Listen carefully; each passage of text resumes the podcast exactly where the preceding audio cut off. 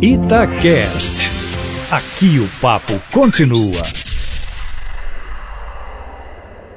Enfim, parece que o deputado Eduardo Bolsonaro ganhou mesmo a condição de líder do PSL na Câmara dos Deputados. Ontem, o grupo do deputado Luciano Bivar, presidente do partido, que está em disputa com o presidente Jair Bolsonaro, não conseguiu as 27 assinaturas necessárias para a manutenção no cargo do deputado delegado Valdir. O grupo conseguiu 28, mas uma foi cancelada e uma terceira não reconhecida, de forma que Eduardo Bolsonaro, que no dia anterior conseguiu 28 assinaturas, acabou permanecendo no cargo e pelo terceiro dia consecutivo.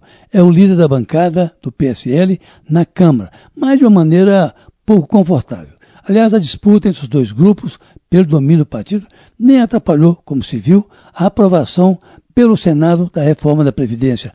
Essa vitória do deputado Bolsonaro, no entanto, pode ser uma vitória de pirro, na interpretação de um deputado mineiro que está no olho do furacão. Segundo esse deputado, a solução para a disputa entre os dois grupos é a busca de um terceiro nome que possa ser aceito pelo deputado Luciano Bivar e pelo presidente Bolsonaro.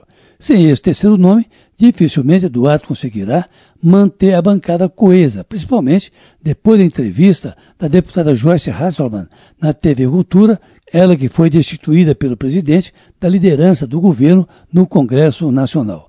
Na entrevista, a ex-líder do governo, que vem trocando farpas com os filhos de Bolsonaro, desde que eclodiu a crise no PSL, acusou o que ela chama, abre aspas, de meninos, fecha aspas, de manterem um grupo de 1.500 falsos perfis na internet, com o intuito de difamar os adversários do presidente, não deixando de admitir que parte desse pessoal trabalha ou até trabalhou no gabinete presidencial ou nos gabinetes dos filhos do presidente. Eles são três: o vereador Carlos Bolsonaro, no Rio de Janeiro, o senador Flávio, que tem contra ele aquela história do Fabrício Queiroz, e o deputado por São Paulo Eduardo, que antes dessa confusão no PSL estava sendo indicado pelo pai Bolsonaro para a Embaixada do Brasil nos Estados Unidos.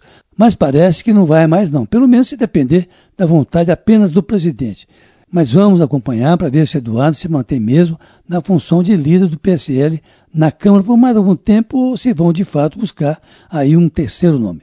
Bom, mas o que vai parar mesmo a respiração do país hoje é a continuidade do julgamento sobre se vale ou não a prisão em segunda instância. Esse julgamento começou na semana passada, quando os advogados falaram durante a tarde toda, mas não houve votação, que está marcada, isso sim, para hoje. O que vai ser julgado é uma coisa básica. O Supremo vai decidir se mantém a decisão de 2016, quando, por seis votos a cinco, firmou jurisprudência de que o condenado em segunda instância pode ser preso ou se vai prevalecer o que está escrito na Constituição, que ninguém poderá ser preso senão em flagrante delito ou depois de sua condenação ter sido transitada em julgado, o que pressupõe, no direito, a presunção da inocência. Bom, apesar das fake news de que mais de 100 mil criminosos poderiam ser beneficiados pela decisão, digamos, positiva do Supremo, o Conselho Nacional de Justiça já disse que menos de 5 mil presos poderão ser beneficiados se o STF decidir pelo que é escrito na Constituição e arquivar aquela decisão de 2016. Carlos Lindenberg, para a Rádio Tatiaia.